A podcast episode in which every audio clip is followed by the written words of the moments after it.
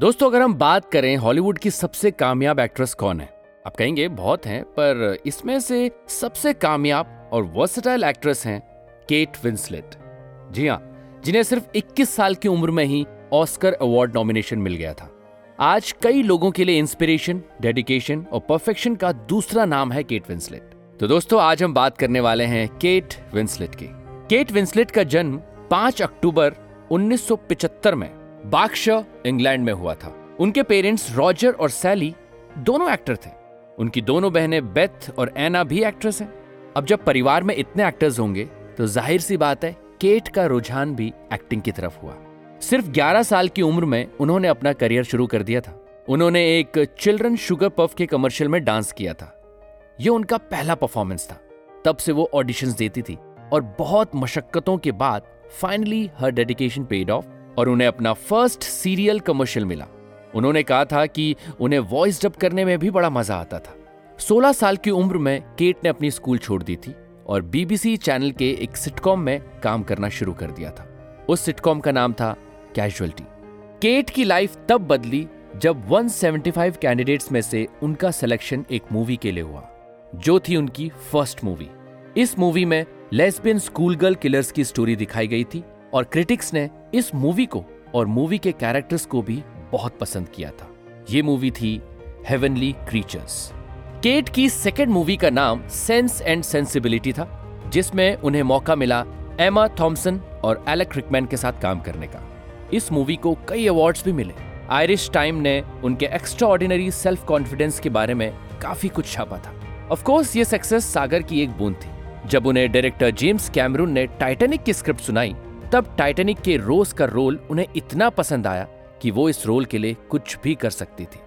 हालाँकि इस रोल के लिए Gwyneth Paltrow Winona Ryder Uma Thurman और क्लेयर डेंस से भी पूछा गया था, पर आज हम टाइटेनिक के रोज के रोल के लिए केट के अलावा किसी और को इमेजिन भी नहीं कर सकते। टाइटेनिक मूवी में केट को कई दिक्कतों का सामना करना पड़ा, क्योंकि वो पूरा शूट पानी में हुआ था। उन्हें हाइपोथर्मिया का भी सामना करना पड़ा। और आपको बताऊँ केट ही थी जिन्होंने लियोनार्डो डी कैप्रियो को टाइटेनिक मूवी के लिए ऑन बोर्ड किया था, और आज भी जैक और रोज की जोड़ी आइकॉनिक बनी हुई है। टाइटेनिक के रोज के कैरेक्टर के लिए केट को ऑस्कर नॉमिनेशन मिला था। लियो और केट आज भी बेस्ट फ्रेंड हैं। वो एक बार फिर रेवोल्यूशनरी रोड मूवी के लिए एक साथ आए थे। केट को कुछ अलग करना था, इसीलिए वो मोरक्को चली गई, और एक इंडी मूवी जिसका नाम हीडियस किंग की था, उस पर काम किया। इस मूवी में केट ने एक हिप्पी मदर का रोल प्ले किया था। तभी उनकी मुलाकात, उनके फ़र्स्ट हस्बैंड जिम थ्रिपल्टन से हुई, पर यह शादी ज़्यादा टिक नहीं पाई। उन्हें डिप्रेशन का भी सामना करना पड़ा, और फिर उन्होंने की मूवी आयरिस इस मूवी के लिए उन्हें फिर से ऑस्कर नॉमिनेशन मिला। उन्होंने अपनी एक्टिंग का नया डायमेंशन लोगों के सामने रखा, अपनी movie the Eternal Sunshine of the Spotless Mind जिसके लिए उन्हें फिर से ऑस्कर नॉमिनेशन मिला। उनकी अगली मूवी रेवोल्यूशनरी रोड के लिए भी उन्हें ऑस्कर नॉमिनेशन मिला था। इस मूवी के डायरेक्टर थे सैम मैंडिस और केट को उनसे प्यार हो गया और उन दोनों ने शादी कर ली। केट की एक्टिंग का सिलसिला यहाँ नहीं रुका।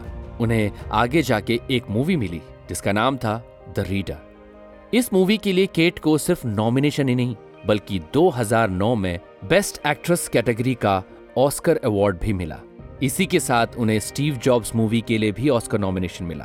केट को अपनी लाइफ में कई क्रिटिसिज्म का सामना करना पड़ा। उनके वेट को लेकर बॉडी और शेप्स के लिए पर उन्होंने इन सब का डट के मुकाबला किया। बाद में वो गोल्डन हैट फाउंडेशन की ब्रांड एम्बेसडर भी बनी, जहाँ ऑटिज्म स्पेक्ट्रम डिसऑर्डर लोगों के लिए अवेयरनेस और फंड रेस किया जाता है। एचबीओ की limited series Mare of Easttown के लिए उन्हें Emmy Awards 2021 outstanding lead actress का अवार्ड मिला। आज भी केट को हार्डवर्किंग और डेडिकेटेड एक्ट्रेस के तौर पर जाना जाता है। सिर्फ़ सैतालीस साल की उम्र में उन्हें छह ऑस्कर नॉमिनेशन मिले, जो कि काफ़ी रेयर बात है। आज भी उनका डेडिकेशन और फ़िल्म के प्रति लगाव कई लोगों को इंस्पायर करता है। ऐसी कमाल की एक्ट्रेस केट विंसलेट को हमारा सैल्यूट